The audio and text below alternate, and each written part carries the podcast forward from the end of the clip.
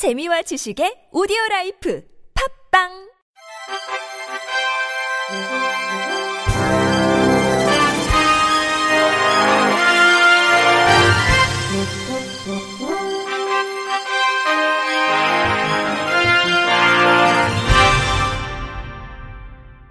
청취자 여러분 안녕하십니까? 3월 29일 수요일 KBIC 뉴스입니다. 한국장애인 주간보호시설협회가 28일 국회 도서관 강당에서 창립 기념식 및 총회를 통해 공식 창립을 알렸습니다. 3년간 이끌어갈 초대 회장으로는 빛과 둥지 주간보호센터 원장이자 협회 창립 추진위원장인 황유신 씨가 선출됐습니다. 장애인 주간보호시설은 시설 중심의 서비스에서 지역사회 중심의 재활 서비스를 지향하며 1993년 광주광역시 엠마우스 복지관에서 처음 태동됐습니다.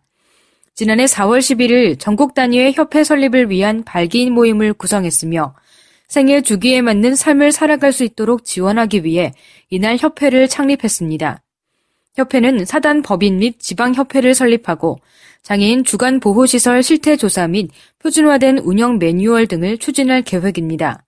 황유신 초대 회장은 지난해 4월부터 창립을 위해 발기인이 구성되고 17개 시도 시설 모두 솔선수범해줬다며 감사를 표했습니다. 이어 중증장애인 개인에게 맞는 서비스 지원의 필요성이 대두되는 시점이지만 아직도 많은 장애인들이 그 부담을 모두 가족들에게 떠넘기고 있는 실정이라며 협회는 이 문제에 대해 합리적인 정책 제안을 해나가겠다고 다짐했습니다. 강원도의 4개의 장애인 단체가 모인 2017 강원 420 장애인 차별 철폐 공동투쟁단이 28일 도청 앞에서 출정 기자회견을 열었습니다. 투쟁단은 평창 동계올림픽과 패럴림픽이 1년도 남지 않은 현재 휠체어를 이용하는 장애인들은 대회장을 갈 수 있는 교통수단이 전무한 실정이라며 세계인과 장애인의 축제 속에서 국내 장애인들은 배제 소외되고 있다고 지적했습니다. 그러면서 돈은 평창 동계올림픽에 막대한 예산을 쏟아부으면서 장애인 이동권 확보를 위한 예산 배정과 계획은 수립하지 않았고 이동권 확보 계획 물음에 어떠한 현실적인 답도 하지 않았다고 비판했습니다. 이어 장애인 사회 참여를 보장하기 위한 장애인 탈시설 자립생활 보장이 우선돼야 함에도 예산을 이유로 정책을 수립하지 않거나 미비한 예산만을 책정해 생색내고 있다고도 주장했습니다. 또한 장애인 교육 현실에 관해서는 정규 교육을 받지 못한 장애인들은 낮은 학력을 가지고 살아가고 있다며 또는 성인 장애인의 교육권을 보장할 의무가 있다고 강조했습니다. 한편 투쟁단은 이날의 기자회견을 시작으로 장애인 차별이 없어지는 날까지 투쟁하겠다고 선포했습니다.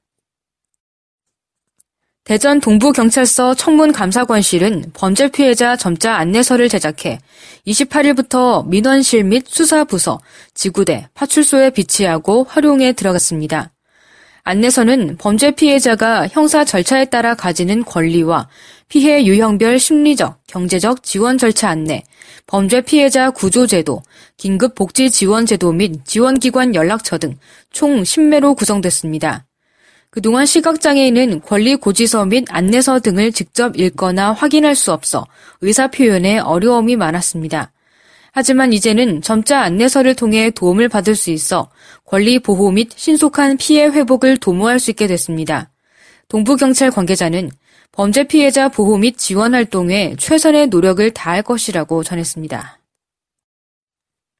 장애가 있는 딸을 위해 지하철역에 휠체어 환승 지도를 직접 만든 엄마가 있습니다.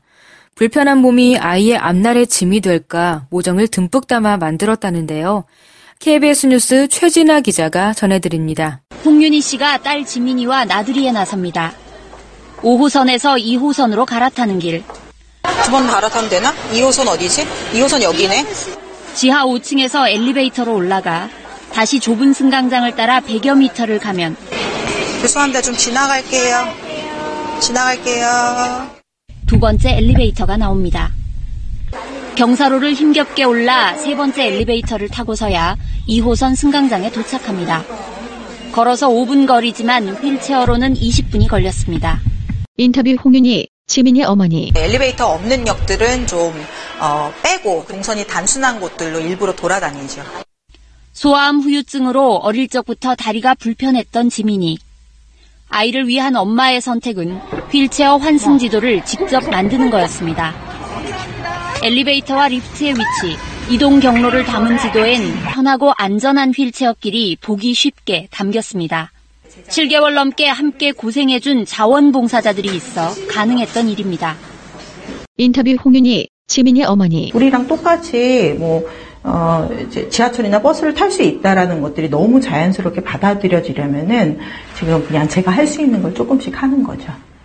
지금까지 제작해 인터넷에 올린 환승 지도는 14개역 분량. 홍 씨는 연말까지 30개역을 추가하고 휠체어용 안내 표지판도 설치할 계획입니다. KBS 뉴스 최진아입니다. 강릉 지역 70명의 장애인이 장애인 직업 재활 시설에서 직업을 통한 자활 자립을 도모하고 있습니다. 강릉시는 직업 능력이 낮은 장애인들에게 직무 기능 향상 훈련과 근로의 기회를 제공하고 유상적인 임금을 지급하는 장애인 직업 재활 시설을 운영하고 있습니다. 현재 시가 위탁 운영 중인 장애인 직업 재활 시설은 세 곳으로 약 70명의 장애인이 수국차, 해밀 감자떡, 예당 국수 등의 식품을 생산 판매합니다. 공공기관에서는 우선 구매 제도에 따라 장애인 직업 재활시설에서 생산한 생산품을 구매액 대비 1% 이상 구매해야 하기 때문에 판로에 대한 걱정도 없는 편입니다. 김미영 시 장애인 복지 담당은 시민들의 많은 관심과 사랑으로 장애인 생산품에 대한 사회적 인식이 개선되고 구매가 촉진돼 장애인의 사회적 경제적 자립이 이루어지길 바란다고 밝혔습니다. 전남 장애인 재활협회는 지난 25일 2017년 장애 가정 청소년 성장 멘토링 발대식을 가졌습니다. 이날 행사에는 대학생 및 일반인 멘토, 초등학생 멘티 및 가족이 참석해 사업 설명, 멘토 멘티 서약서 낭독 등을 진행했으며 친밀감 형성을 위한 뜻깊은 시간을 가졌습니다. 2017 장애 가정 성장 멘토링 사업은 우체국 공익재단과 전라남도가 주최하고 한국장애인 재활협회와 전남장애인 재활협회가 공동 주관하는 사업입니다.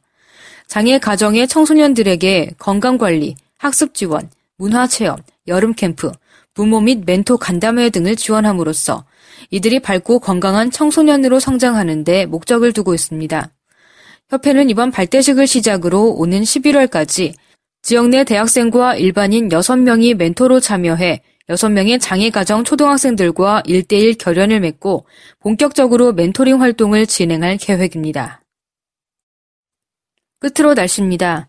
내일은 전국이 대체로 맑다가 오후부터 구름이 많아지겠습니다. 미세먼지 농도는 경기 북부와 강원 지역에서 나쁨 단계가 예상됩니다. 내일 아침 최저 기온은 영하 2도에서 영상 9도, 낮 최고 기온은 12도에서 20도가 되겠습니다. 바다의 물결은 서해 먼바다에서 0.5m에서 1.5m, 남해 먼바다에서 0.5m에서 2m, 동해 먼바다 1m에서 2.5m로 각각 일겠습니다. 이상으로 3월 29일 수요일 KBRC 뉴스를 마칩니다. 지금까지 제작의 안재영, 진행의 홍옥희였습니다. 곧이어 장가영의 클래식 산책이 방송됩니다. 고맙습니다. KBRC